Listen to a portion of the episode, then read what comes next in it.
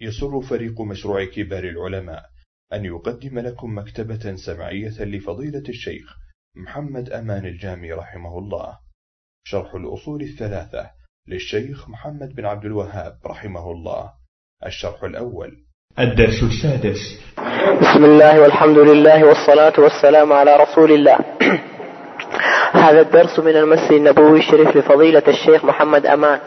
ليوم الأحد الموافق ثلاثة من شهر صفر لعام 1410 من الهجرة.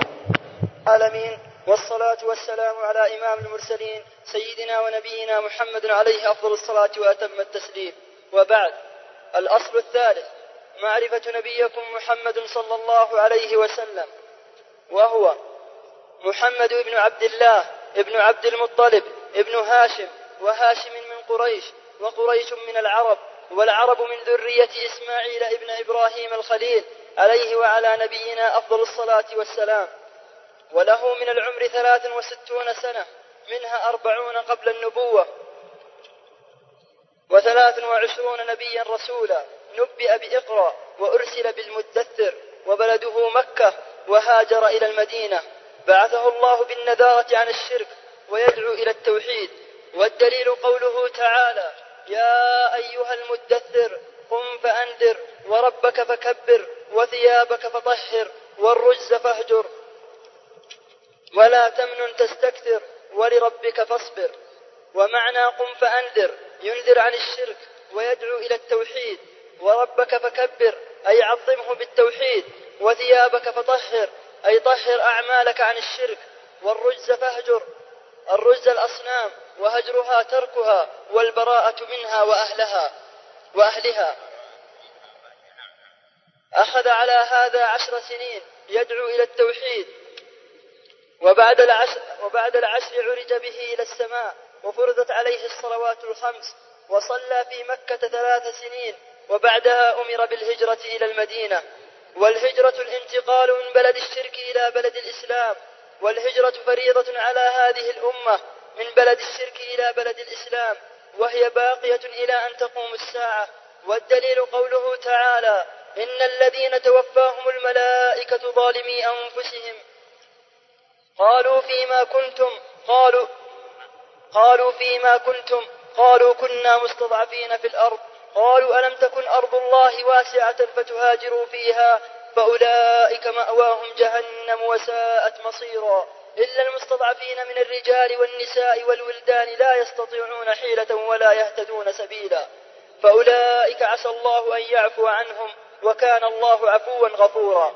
وقوله تعالى يا عبادي الذين آمنوا إن أرضي واسعة فإياي فاعبدون. قال البغوي رحمه الله تعالى سبب نزول هذه الآية في المسلمين الذين بمكة لم يهاجروا ناداهم الله باسم الإيمان. ناداهم الله باسم الإيمان. والدليل على الهجرة من السنة قوله صلى الله عليه وسلم لا تنقطع الهجرة حتى تنقطع التوبة ولا تنقطع التوبة حتى تطلع, حتى تطلع الشمس من مغربها. فلما استقر بالمدينة أمر, أمر ببقية شرائع الإسلام مثل الزكاة والصوم والحج والجهاد والأمر بالمعروف والنهي عن المنكر.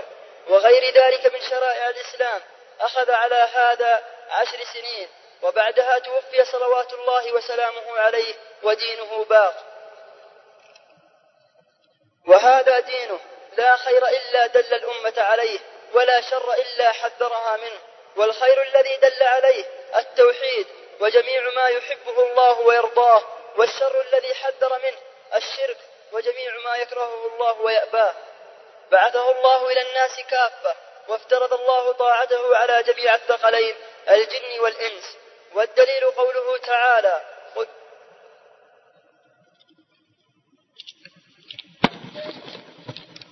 الحمد لله رب العالمين. أشهد أن لا إله إلا الله وحده لا شريك له وأشهد أن نبينا محمدا عبده ورسوله. اللهم صل على محمد وعلى آل محمد كما صليت على إبراهيم وعلى آل إبراهيم إنك حميد مجيد. وبارك على محمد وعلى آل محمد كما باركت على إبراهيم وعلى آل إبراهيم إنك حميد مجيد.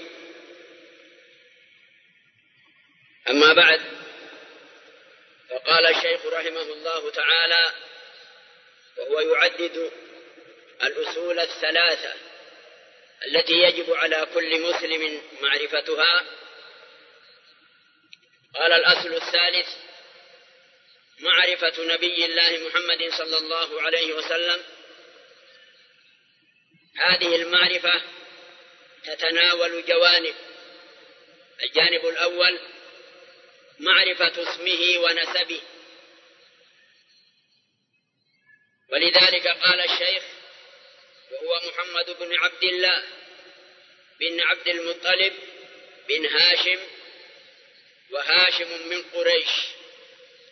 ولم يعدد الشيخ النسب الشريف كله فنسبه عليه الصلاة والسلام إلى الجد المتمم للعشرين عدنان معروف ومجمع عليه. وما بعد ذلك محل خلاف فعلى الشباب أن يحفظوا هذا النسب إلى عدنان على الأقل. فنطلب من قارئ الدرس أن يأتي في الدرس الثاني بهذا النسب إلى الجد العاشر غالب. والذي بعده يأتي إلى يأتي ببقية الأجداد إلى عدنان. ويسمعون. وكان المفروض أن تسمعوا الرسالة كلها. ولكن تركنا التسميع لئلا نتأخر. وحفظ هذا النسب مهم جدا. فعليكم جميعا أن تحفظوا الرسالة كلها وتحفظوا هذا النسب الشريف. وتطالعوا كثيرا في الشمائل المحمدية. فشبابنا بصفة عامة لا أقول طلاب الجامعة مقصرون في هذا الباب. والأجانب من المستشرقين وغيرهم درسوا سيرة رسول الله عليه الصلاة والسلام دراسة وافية وشمائله وكادوا أن يؤمنوا لو سبق لهم في علم الله أن يؤمنوا. كتبوا عنه عليه الصلاة والسلام بصفته شخصية تاريخية وعبقريا من العباقر. ولكن لم يرد الله لهم الإيمان فلم يؤمنوا. فكثير من الشباب يجهلون الشيء الكثير من شمائله عليه الصلاة والسلام ومن سيرته. فبمناسبة ذكر هذا النسب عليكم الرجوع إلى الشمائل المحمدية للترمذي ودراسة ما تيسر لكم من سيرة النبي عليه الصلاة والسلام لأن دراسة سيرته وشمائله تزيدكم محبة في رسول الله عليه الصلاة والسلام ومحبة النبي عليه الصلاة والسلام من الإيمان شعبة عظيمة من شعب الإيمان.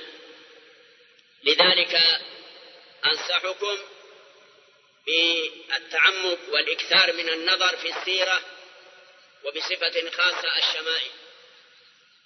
وطلاب كلية الحديث ينبغي أن يعتنوا أكثر من غيرهم لأن السيرة جزء من الحديث وباب من أبواب الحديث. من علم الحديث عليهم أن يهتموا بهذا الجانب ويحاولوا أن يكتبوا في ذلك رسائل علمية ليعيوا هذا الجانب الذي أهمل عند كثير من المسلمين واشتغل به كثير من غير المسلمين وربما تخلقوا ببعض الأخلاق المحمدية فغرروا بذلك الناس حتى قال محمد عبده المصري الملحد الكبير عندما رجع من أوروبا قال تركت في أوروبا أو رأيت في أوروبا إسلاما بلا مسلمين. فرجعت إلى الشرق فوجدت مسلمين بلا إسلام. وهذا الكلام كثير من المتعاطفين معه يحسبونه كلاما طيبا ويعتزون بمثل هذا الكلام وهو كلام خطير. كلام يدل على أنه انبهر بتلك الحضارة الأوروبية وإلا ماذا وجد من الإسلام في أوروبا؟ الخمور والسفور والكفر بالله وبكتاب الله وبرسول الله عليه الصلاة والسلام. ذلك هو الإسلام الذي رآه هناك. ماذا رأى غير هذا؟ وكل ما في الأمر إن القوم درسوا كثيرا من الأخلاق الإسلامية وتخلقوا بها لمصلحتهم الدنيوية كعدم الكذب كثيرا وعدم خلف الوعد. وعدم التلاعب في البيع والشراء بالأسعار والتحبب والتودد إلى الناس بأخلاق لطيفة كل ذلك لمصلحتهم الدنيوية. وكثير من الناس إذا رآهم على هذه الحالة قالوا هذا هو الإسلام. وينسون كل شيء. إذا كان الأساس غير موجود العقيدة غير مؤمنين برسول الله عليه الصلاة والسلام. وإن كتبوا عنه أنه عبقري من رجال التاريخ هذا المقدار لا يكفي إيمانا. وأنتم تعلمون إن أبا طالب كان يعظم رسول الله عليه الصلاة والسلام ويحبه ويدافع عنه ولكن لم يؤمن برسالته. لذلك لم يستفد من ذلك الدفاع عن النبي عليه الصلاة والسلام لم يستفد منه الإيمان. وكل ما استفاد تخفيف العذاب عنه بشفاعته عليه الصلاة والسلام. وإلا فهو مات كافرا. كيف يقال للأوروبيين وجدنا عندهم الإسلام؟ فلما رجع إلى إلى الشرق قال وجد مسلمين بلا إسلام. هذا كلام خطأ. المسلمون وإن كان فيهم تقصير في تطبيق كثير من أحكام الإسلام لكن لديهم الأساس العقيدة والإيمان والإيمان بالله والإيمان برسول الله عليه الصلاة والسلام وبالكتاب وبكل ما يجب الإيمان به وأداء الصلوات. وشعائر الإسلام واضحة في كثير من البلدان الإسلامية والقول بأنه لا يوجد في الشرق إلا مسلمين بلا إسلام ولا يوجد الإسلام هذه مبالغة خطيرة جدا وقد اغتر بهذا التصريح كثير من المتعاطفين معه. وهذا خطأ. وعلى كل علينا أن نهتم بهذا الجانب جانب السيرة والشمائل المحمدية. عليه أفضل الصلاة وأزكى التسليم. يقول الشيخ رحمه الله تعالى والعرب من ذرية إسماعيل من إبراهيم الخليل عليه وعلى نبينا أفضل الصلاة والسلام. وله عليه الصلاة والسلام عندما التحق بالرفيق الأعلى من العمر ثلاث وستون سنة. منها أربعون قبل النبوة لأنه لم يبعث إلا بعد الأربعين وهكذا كل نبي. وثلاث وعشرون عاش نبيا ورسولا لأنه نبئ بإقرأ أي أرسل فصار نبيا عندما أنزل الله عليه قوله تعالى اقرأ بهذا الأمر صار نبي وأرسل بالمدثر على أن الرسول هو من كلف بأمر وكلف بتبليغ ذلك الأمر والنبي عليه الصلاة والسلام من كلف في نفسه ليعمل بتعاليم سماوية ولكن لم يكلف بتبليغها. هذا تعريف عند بعض أهل العلم للنبي والرسول. النبي من بعث بشريعة ليعمل بها في نفسه ولم يكلف بتبليغها. والرسول من بعث بشريعة وكلف بتبليغها. يأخذ الشيخ من هذا أنه عندما قيل له اقرأ أنه كلف بالقراءة. ولم يكلف بأن ينذر. ثم قيل له أنذر فصار بذلك رسولا. الإنذار إعلام مع التخويف. التخويف وحده ليس بإنذار والإعلام وحده ليس بإنذار. لكن التخ... الإعلام مع التخويف هو الإنذار.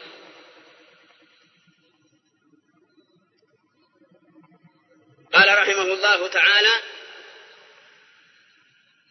وبلده مكة أي ولد بمكة. وبعثه الله من مكة لينذر عن الشرك ويدعو إلى التوحيد. أول ما يدعو. والدليل قوله تعالى يا أيها المدثر قم فأنذر وربك فكبر. يا أيها المتلفف في ثيابك عندما رجع النبي عليه الصلاة والسلام من غار حراء خائفا وقلقا من ذلك الضغط. لما ضغط عليه جبرائيل رجع إلى بيته فطلب منه أن يلففوه بثيابه. فعند ذلك أنزل الله عليه هذا الأمر يا أيها المدثر قم فأنذر أنذر قومك ادعهم إلى الله وخوفهم من عذاب الله. وربك فكبر. عظم ربك من أن يشرك به. وثيابك فطهر. وجاء في تفسير الثياب عدة أقوال لأهل العلم. واختار الشيخ معنى من تلك المعاني الأعمال. طهر أعمالك من الشرك والوثنية. أو وثيابك فطهر. طهر ثيابك والبسها على الطهارة لا على الشرك والغدر والجاهلية كما يفعل غيرك ولكن البسها على الطهارة وعلى التوحيد. هذا تفسير ابن عباس.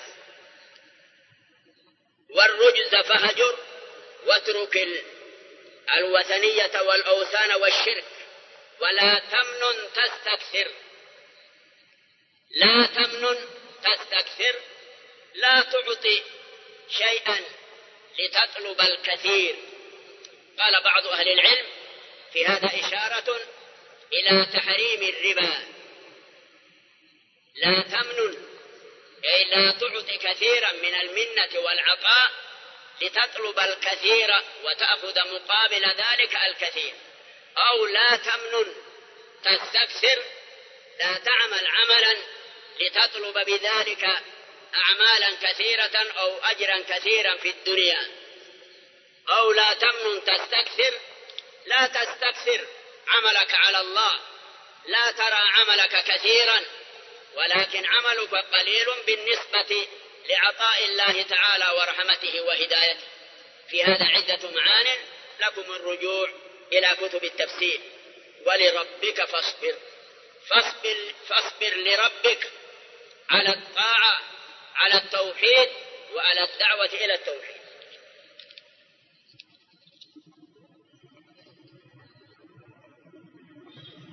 قال الشيخ رحمه الله تعالى ومعنى قم فأنذر الإنذار عن الشرك ليدعو إلى التوحيد. وربك فكبر فسره بالتعظيم بالتوحيد لأن توحيد الله تعالى تعظيم لله. لأنه نفي للشريك. وثيابك فطهر أي طهر أعمالك من الشرك وهو معنى من المعاني وليس بتأويل لأن العرب تسمي الإنسان الصالح أنه أن ثيابه طاهرة والإنسان الفاجر تسمي أنه أن ثيابه أن ثيابه خبيثة. هذا موجود في اللغة ولذلك لا يعتبر هذا تأويلا بل تفسير وبيان. التأويل المذموم الذي هو التحريف تحريف الكلمة. ولكن إذا فسرت الكلمات العربية بمعان مختلفة لا يسمى ذلك تأويلا. مثل النسيان يأتي النسيان بمعنى الذهول والغفلة وما كان ربك نسيا. ويأتي النسيان بمعنى الترك. وكل ذلك تفسير لغوي وليس بتأويل. والرجز فهجر أي الأصنام وهجرها تركها وترك أهلها. والبراءة من ال من الأصنام والأوثان والبراءة من أهلها. والبراءة من أهلها لا تتنافى مع الدعوة. يتبرأ الإنسان من الشرك والمشركين ومن الأصنام والأوثان ومن أهلها وليس معنى البراءة منهم عدم دعوتهم. بل يتبرؤون منهم ولا يوالونهم ولكن يدعونهم. هذا الذي عليه هدي رسول الله عليه الصلاة والسلام. يقول الشيخ رحمه الله تعالى أخذ النبي عليه الصلاة والسلام على هذا عشر سنين أي في الدعوة إلى التوحيد لتأسيس الإيمان وتعميق الإيمان في القلوب.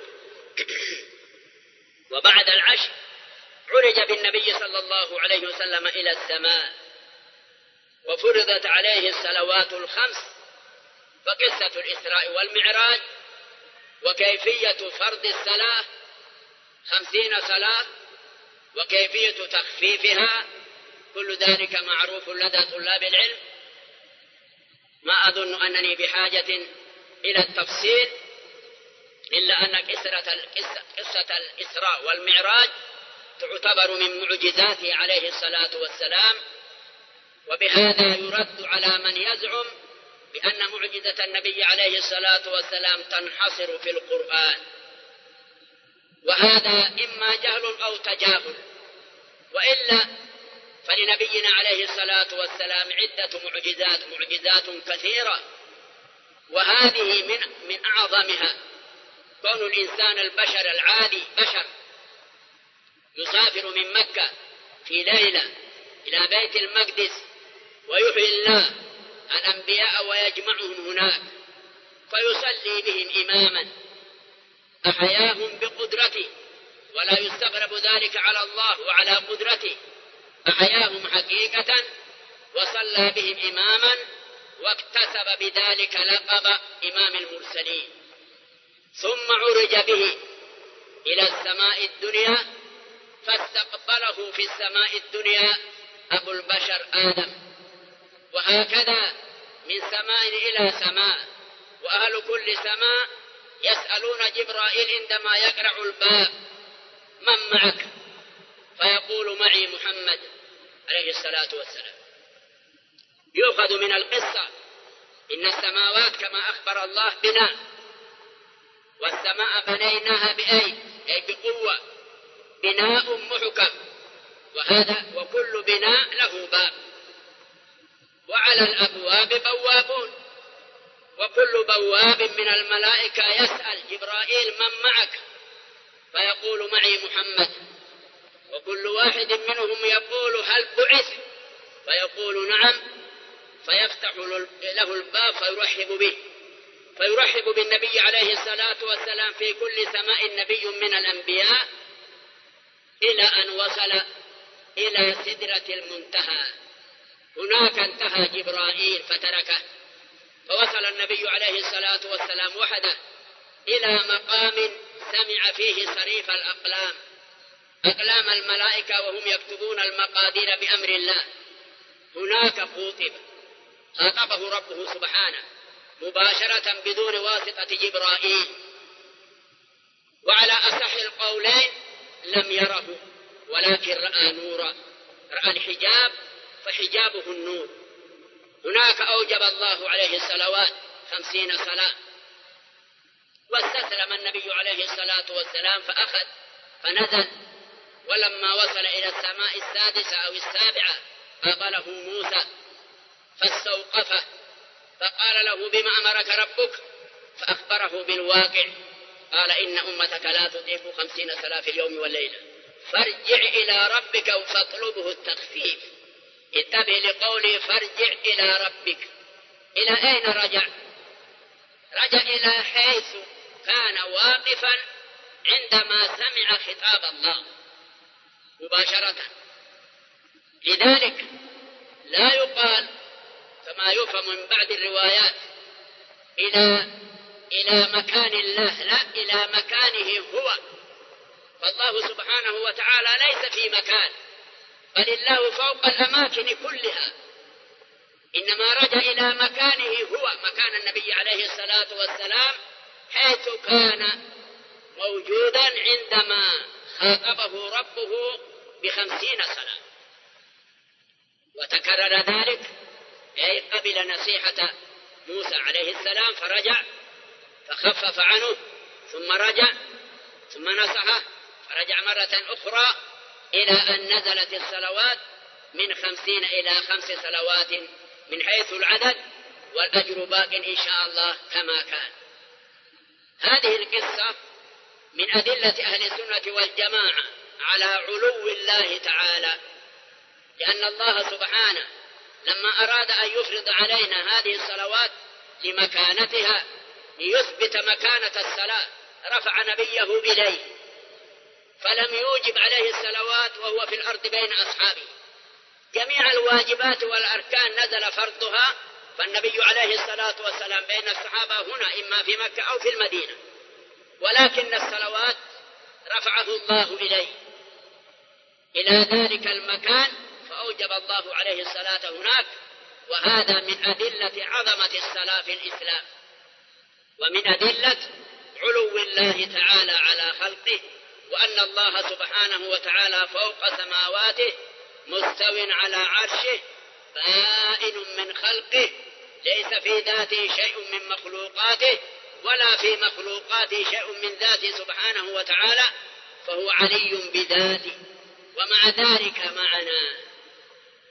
علوه حقيقي ومعيته حقيقية. علو الله تعالى علو حقيقي ليس بمجال. والمعية أيضا معية حقيقية وليست بمجال. وكيف تجمع بين هذا وذاك إذا قلت فالله سبحانه وتعالى في العلو أي فوق جميع المخلوقات بذاته. هذه حقيقة لا يختلف فيها اثنان. وهو معنا حقيقة أي محيط بنا بعلمه يرانا. ويسمعنا ويعلم منا كل شيء. هذه حقيقة وليست بمجال. ومن يزعم إن المصاحبة والمقارنة إن كانت بالذات فهي حقيقة وإن كانت بغير ذلك فهي مجاز فعليه الدليل ولا دليل. المعية تؤخذ من لفظة مع وهو معكم.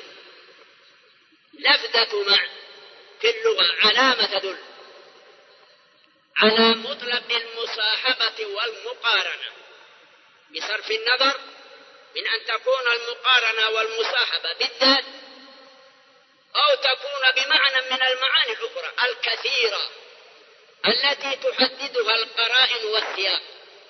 إذا قلنا كان معنا في الدرس في الدرس أمس الطالب حارس. كان معنا في الدرس أمس الطالب الذي يسمى حارس. وغاب اليوم. وهذه المعية حقيقية مخالقة ومصاحبة ومقارنة بالذات. أي كان معنا هنا بذاته.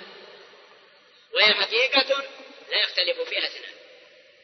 وإذا قلنا إذا قال قائل أنا مع الإمام مالك. في قولي الاستواء معلوم والكيف مجهول والإيمان به واجب. أنا معه. أنت معه بأي شيء؟ معه بالرأي وبهذا الفهم. هذه المعية أي مقارنة فهمك بفهمه ومقارنة رأيك برأيه حقيقة وليست بمجاز لا نزال نسير والقمر معنا في ليلة البدر والقمر لم يكن معهم بذاته هو في كبد السماء ولكن كان معهم بضوء المقارنة والمصاحبة هنا بالضوء المقارنة والمصاحبة بالنسبة للإمام مالك بالرأي. المقارنة والمصاحبة بالنسبة لحارس بالذات. لذلك إذا قلنا الله معنا لا يلزم من هذه المعية المخالطة الذاتية بل تلك مستحيل. أي الله معنا كما يليق به. المصاحبة المقارنة التي تليق بالله تعالى هي بالعلم. أما المقارنة بالذات لا تليق بالله. لأن اعتقاد أن الله بذاته معنا معناه الحلول حلول الرب سبحانه وتعالى في خلقه. فالله أعظم وأكبر من أن يحل في خلقه. إذا كان إذا كان العرش سقف الدنيا كلها إذا كان كرسيه وسع السماوات والأرض. كرسيه الكرسي موضع القدمين. موضع قدمي الرب سبحانه وتعالى. كرسيه وسع السماوات والأرض. كيف يكون سبحانه وتعالى مختلطا بذاته وحالا في خلقه؟ أكبر وأعظم من أن يحل في خلقه سبحانه وتعالى.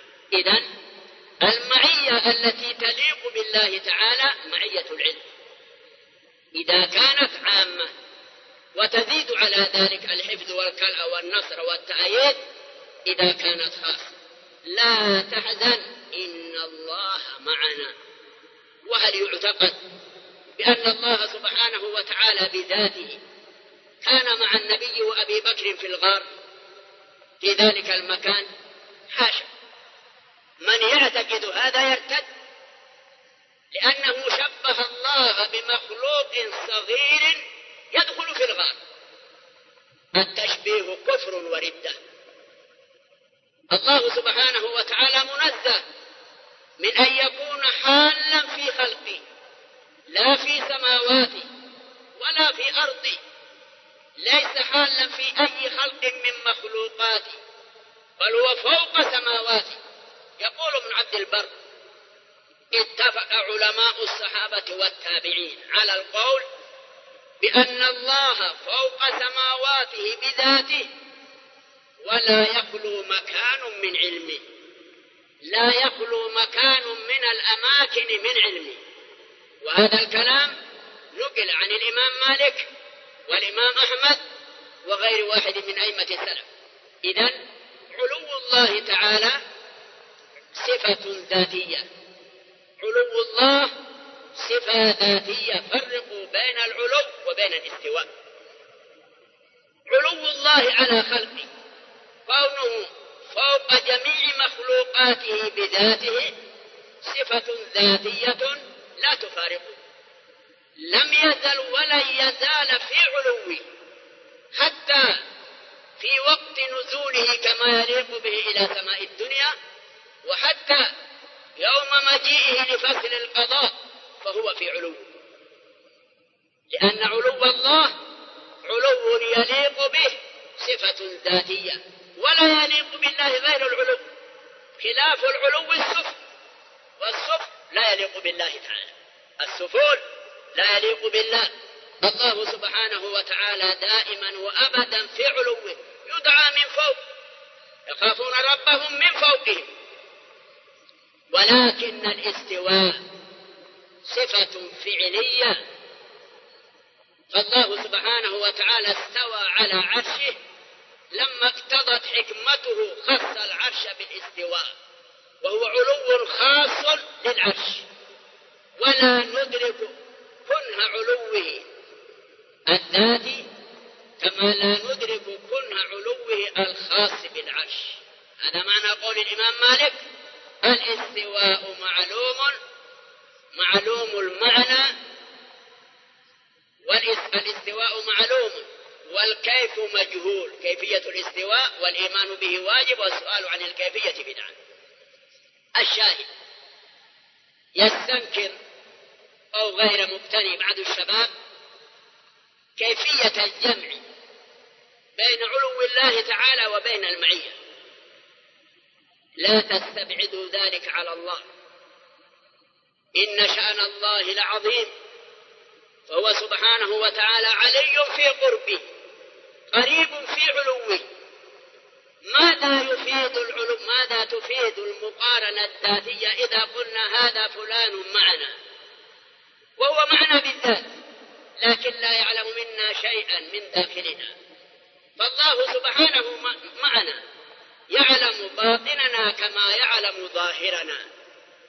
ماذا نريد من المعية أكثر من هذا؟ هذه هي المعية. الشاهد لفظة مع لا تدخل والسياق. إذا قلت الرحمن على العرش استوى الرحمن علم على الذات العلية. الله سبحانه وتعالى بذاته استوى على العرش. إن الله كتب كتابا وهو عنده فوق العرش. إن رحمتي سبقت غضبي. وهو عنده فوق العرش. كل هذا دليل على علو الذات. فإذا آمنا بعلو الذات فهمنا إن المعنى إن معنى المعية معية العلم ومعية التأييد والنصر لا معية الذات. ولا يجوز اعتقاد معية الذات. وربما فهم بعضهم من, من كلام شيخ الإسلام أن علوه حقيقي والمعية حقيقية والأمر كذلك. لكن الحقيقة غير الحقيقة. المعية التي تليق بالله تعالى هي معية العلم فقط لا معية الذات وهذا محل إجماع عند السلف.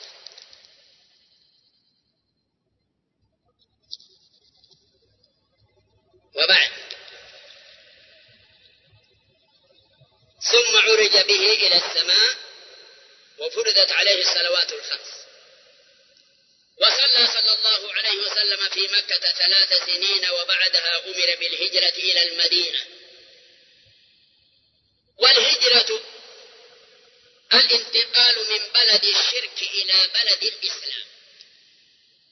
كيف هنا؟ الهجرة الانتقال من بلد الشرك إلى بلد الإسلام. وكيف ماذا تقولون في هجرة الصحابة من مكة إلى أرض الحبشة؟ هل انتقلوا من دار الشرك إلى دار الإسلام؟ أو انتقلوا من دار الكفر إلى دار الكفر؟ الواقع إنما هاجروا من بلد الكفر إلى بلد الكفر. هذا الواقع. لكن كيف تسمى تلك هجرة؟ وأهل العلم علماء السيرة يكادون يجمعون على تعريف الهجرة بأنها انتقال من دار الكفر إلى دار الإسلام كما قال الشيخ. الجواب تسمية سفر الصحابة إلى الحبشة هجرة هجرة لغوية لا اصطلاحية لأن الهجرة في اللغة انتقال من مكان إلى مكان. كيف ما كان المكان؟ الانتقال من مكان إلى مكان يسمى هجرة في اللغة. ودائما المعاني اللغوية أوسع من المعاني الاصطلاحية. إذا قلت في اللغة الهجرة الانتقال من مكان إلى مكان سواء كان من دار الإسلام أو إلى دار الكفر أو من دار الكفر إلى دار الكفر كما وقع للصحابة. هي هجرة في اللغة لكن في واقعها هي بعثة في الدعوة. الصحابة إنما سافروا إلى الحبشة فيما يبدو للناس هجرة لأنهم لما اضطهدوا أذن لهم النبي عليه الصلاة والسلام أن يهاجروا إلى النجاشي فقال لهم اذهبوا إلى أرض الحبشة فإن بها ملكا لا يظلم أحد بجواره ليأخذوا راحتهم وحريتهم في عبادة الله تعالى لا يؤذيهم أحد. ولكن في حقيقتها دعوة. ذهبوا ليدعوا إلى الله وليشرحوا منهج الرسالة الجديدة للنجاشي. لأن النجاشي دارس للكتب السابقة وعارف سيرة نبينا محمد عليه الصلاة والسلام. أراد الله له الهداية فهاجر إليه القوم. ولذلك قلق أهل مكة قلقا شديدا من هجرتهم إلى النجاشي. قالوا خرجت الرسالة الدين الجديد خرج إلى إفريقيا. فأرسلوا وفدا برئاسة رجل يعتبر أدهى رجالات العرب. من هو؟ ها؟ العمرو بن العاص. فأخذوا الهدايا التي تعجب ملوك العرب. فدخلوا على النجاشي وعلى البطارقة كما يقولون رشوا البلاط. بالهدايا رشا. من النجاشي إلى رجال البلاط. ودائما أو غالبا الإنسان يؤثر. فقال ما استعبد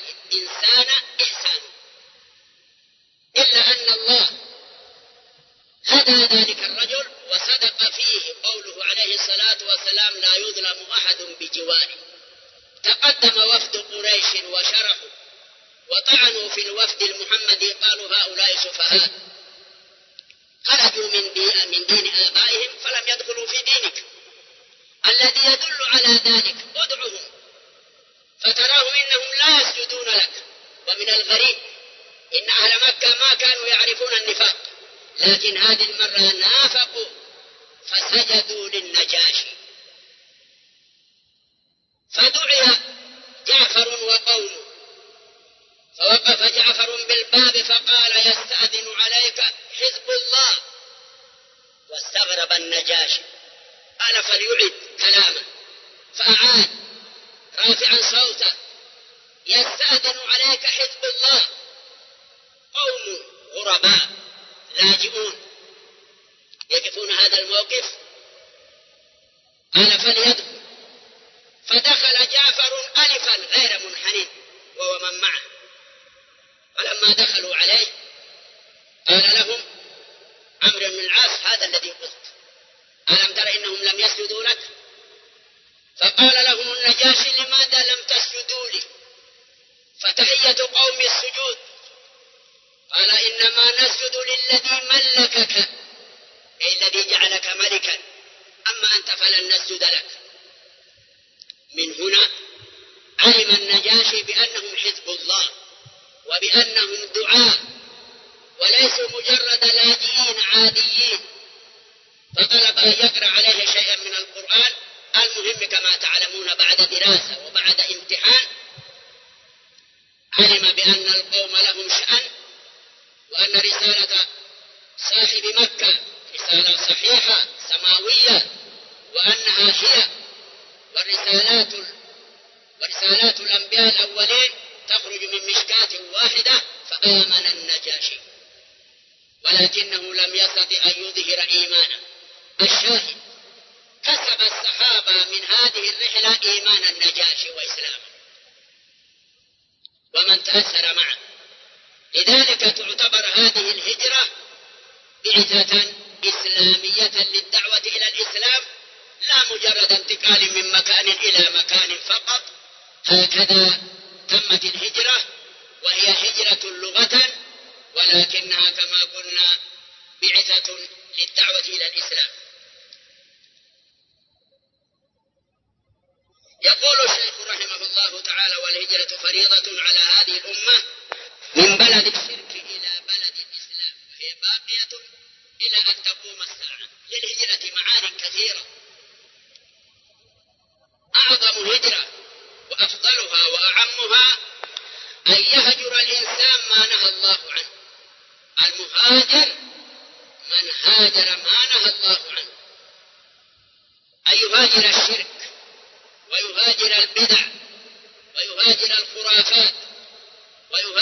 الفسوق والفجور. هذه هي الهجرة العامة. الفريضة فرض عين على كل مسلم. ثم إذا كان يعيش في أرض لا يستطيع أن يظهر فيها شعائر الإسلام. وجب عليه أن يهاجر إلى مكان يستطيع أن يظهر فيه شعائر دينه. بل لو كان يعيش في بلد ينتسب إلى الإسلام أهله ينتسبون إلى الإسلام. ولكن الإسلام مضطهد. والمسلمون مضطهدون. ويجد في بعض دور في بعض ديار الكفر حرية للدعوة إلى دينه. ويتمكن من الدعوة إلى دينه. له أن يهاجر إلى بلد الكفر. كما هاجر الصحابة من مكة إلى الحبشة. جائز. يرى الإمام مالك رحمه الله إذا كان يعيش في مكان يسب فيه السلف وجب عليه أن يهاجر. انتبهوا لهذه الهجرة. إذا كان الإنسان يعيش في مكان يسب فيه السلف الصحابة والتابعون وتابع التابعين ويستخف بهم ويسبون ويبشرون بالنار كما تفعل الروافض وجب على الإنسان أن يهاجر من ذاك من ذلك المكان الذي يسمع فيه سب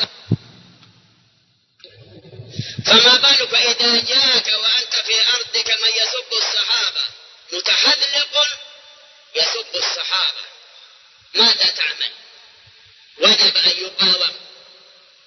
إذا جاء متطرف إلى دار الإسلام إلى جماعة المسلمين ليعيش بينهم ومع ذلك يتجرأ على سب الصحابة والاستخفاف بهم والنيل منهم والسخرية منهم ومن الأحاديث التي رووها يجب مقاومته وجوبا عينيا على كل من يستطيع أن يقاوم وبأي أسلوب.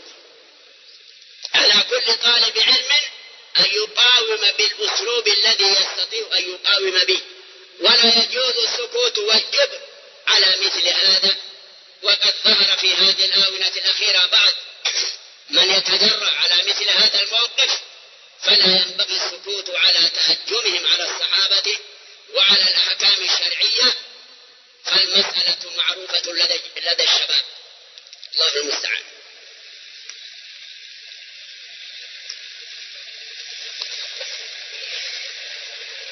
يقول الشيخ رحمه الله تعالى والدليل على وجوب الهجرة. قوله تعالى إن الذين توفاهم الملائكة ظالمي أنفسهم قالوا فيما كنتم؟ نزلت الآية في قوم نطقوا بالإسلام بكلمة الإسلام ولكن لم يهاجروا وبقوا في مكة بين المشركين. ولما جاء يوم بدر خرجوا مع المشركين إلى بدر فقتلوا مع المشركين. هؤلاء عوقبوا لأن الهجرة قبل فتح مكة واجبة من مكة إلى النبي بالمدينة على كل من أسلم. لا يقبل الإسلام في تلك الفترة ممن أسلم إلا إذا هاجر إلى النبي صلى الله عليه وسلم بالمدينة. البقاء بين المشركين هناك كان جريمة هؤلاء نطقوا بالإسلام فلم يخرجوا. وجاءوا إلى بدر ف... فماتوا هناك فقتلوا هناك. إن الذين توفاهم الملائكة. الملائكة هم الذين يتوفون والله الله. الله يتوفى الأنفس حين موتها. قد ينسب الوفاء التوفي إلى إلى الملائكة أحيانا. من المراد ملك الموت وأعوانه. ملك الموت. عندما يأتي لقبض الروح فيقبض الروح معه أعوان. عبارة عن وفد. إن كانت الروح روحا طيبة يأتي وفد من الملائكة من الجنة. معهم كفن من من أكفان الجنة ومعهم حنوط من الجنة. بمجرد أن يقبض ملك الموت الروح يتبادرون فيأخذون فيحنطون فيكفرون فيسعدوا به. فيسعدوا بهذه الروح إلى الله. أين الله؟ أين الله؟ في السماء. لماذا تجبنوا أين الله في السماء؟ لا تتأثروا بالأشعرية. انتبهوا عند الأشعرية كلمة أين الله جريمة وكلمة في السماء جريمة أخرى. هذا انحراف عقيدة منحرفة. وأول من قال أين الله رسول الله صلى الله عليه وسلم. لا لذلك لا تستصعب لا تستصعب ولا تستبعد ولا تعد غريبا إذا قال لك الإنسان أين الله. وربما لأول مرة تسمع. لأن إيمان عوام المسلمين إيمان شكلي.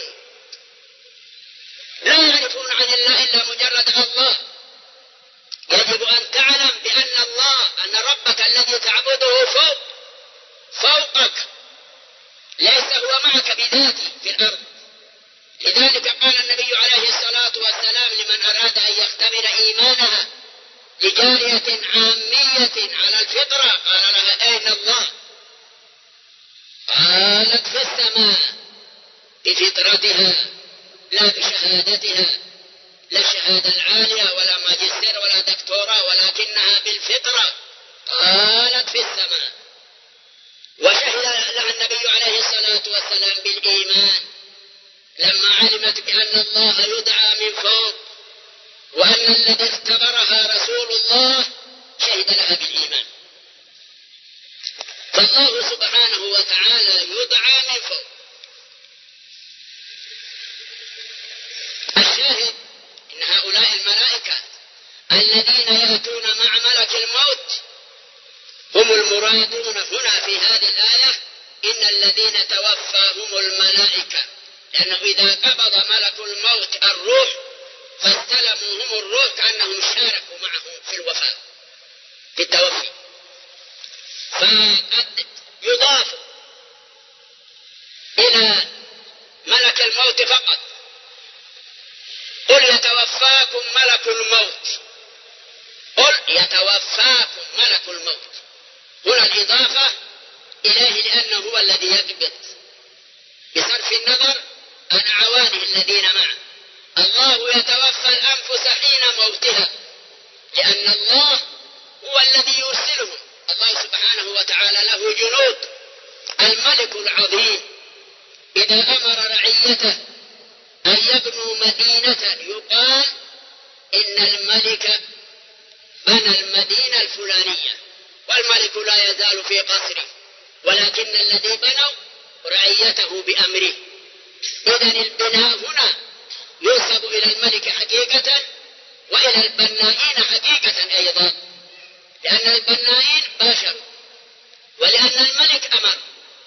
فالله سبحانه وتعالى إذا أضيف إليه التوفي لأنه هو الذي أمر وإلى الملك لأنه هو الذي قبض وإلى الملائكة لأنهم اشتركوا في ذلك كله. كل ذلك حقيقة وليس هناك تناقض ولا تضارب إن الذين إن الذين توفاهم الملائكة ظالمي أنفسهم. أي حال ظلمهم لأنفسهم بالبقاء بين المشركين بمكة. قالوا لهم توبيخا وتدريعا. فيما كنتم؟ في أي شيء كنتم؟ في الإيمان أو في الكفر؟ أو في أي فريق كنتم؟ مع المؤمنين أو مع الكفار؟ قالوا وهم يعتذرون كنا مستضعفين في الأرض. لم يقبل هذا العذر. ليسوا بالمستضعفين المستضعفون عذرهم الله. لذلك قيل لهم ألم تكن أرض الله واسعة فتهاجروا فيها؟ المراد بأرض الله هنا المدينة. من باب إطلاق الكل وإرادة الجزء. جزء من أرض الله المدينة. ألم تكن أرض الله واسعة؟ المدينة تسعكم لا تضيق بكم لو سافرتم إليها. فأولئك مأواهم جهنم وساءت مصيرا. هذا الوعيد الشديد دليل على أن الهجرة في ذلك الوقت شرط لقبول الإسلام. ومن لم يهاجر لا يقبل إسلامه ثم قال الله تعالى إلا المستضعفين من الرجال والنساء والولدان الذين لا يستطيعون حيلة ولا يهتدون سبيلا. الأطفال والنساء والعاجزين الذين لا يعرفون طريق المدينة ولا يجدون حيلة ولا يستطيعون على الهجرة هؤلاء عذرهم الله. يقول ابن عباس أنا وأمي من المعذورين. رضي الله عنه.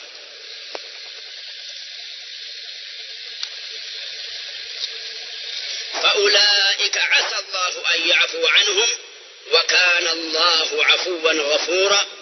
وقال الله سبحانه وتعالى يا عبادي الذين آمنوا إن أرضي واسعة إن أرضي واسعة فإياي فاعبدون. لا تخافوا من الفقر. ولا تخافوا من أي شيء إذا ضاقت بكم الأرض. إذا تضايقتم من المشركين وأنتم بينهم هاجروا. فأرض الله واسعة. هؤلاء لكونهم مستضعفين وصفهم الله بالإيمان. لذلك يقول البغوي سبب نزول هذه الآية في المسلمين الذين في مكة لم يهاجروا ناداهم الله باسم الإيمان لأنهم من المستضعفين. نكتفي بهذا المقدار وإلى غد إن شاء الله وصلى الله وسلم وبارك على خير خلقه محمد وآله وصحبه.